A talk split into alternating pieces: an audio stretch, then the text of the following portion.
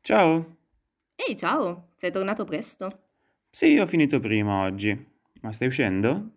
Eh sì, pensavo di andare a vedere una mostra. Ah, che mostra? Sai quella di William Kendridge, della galleria lì a Roma? Waiting for the Sibyl. Ti ricordi, te ne avevo parlato? Ah, sì, sì, sì. E di che cosa si tratterebbe esattamente?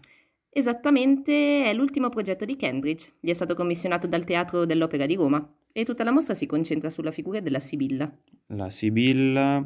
Lei trascriveva gli oracoli su fogli di quercia, che poi si disperdevano al vento confondendo i destini.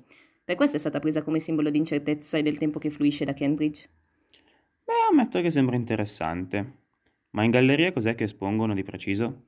Eh, le opere sono varie in realtà. Kendridge lavora con video, sculture, disegni, ci sono anche quadri. E da quello che ho letto, i video in particolare sono interessanti. Praticamente ha creato delle animazioni con una sequenza di disegni che raffigurano la Sibilla, appunto. E l'effetto d'insieme è quello di una danza tipo africana, fatta da questa figura femminile disegnata su pagine di libri. Ah, e oltre ai video? E da quello che so, interessante è anche una scultura in bronzo. Il titolo, se non sbaglio, è Processione di reparazionisti. Ok, e sarebbe? Sarebbe una lunga sequenza di figure di operai.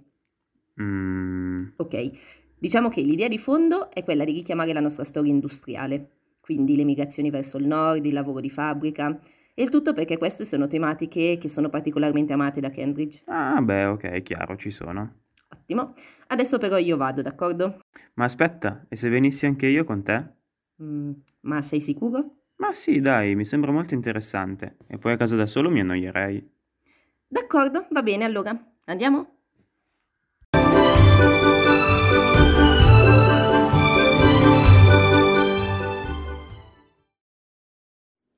Waiting for the Sibyl di William Kentridge. Sarà visibile dal 4 giugno al 6 dicembre 2020 presso la Galleria Lia Rumma di Milano. Per ulteriori informazioni consultare il sito www.liarumma.it.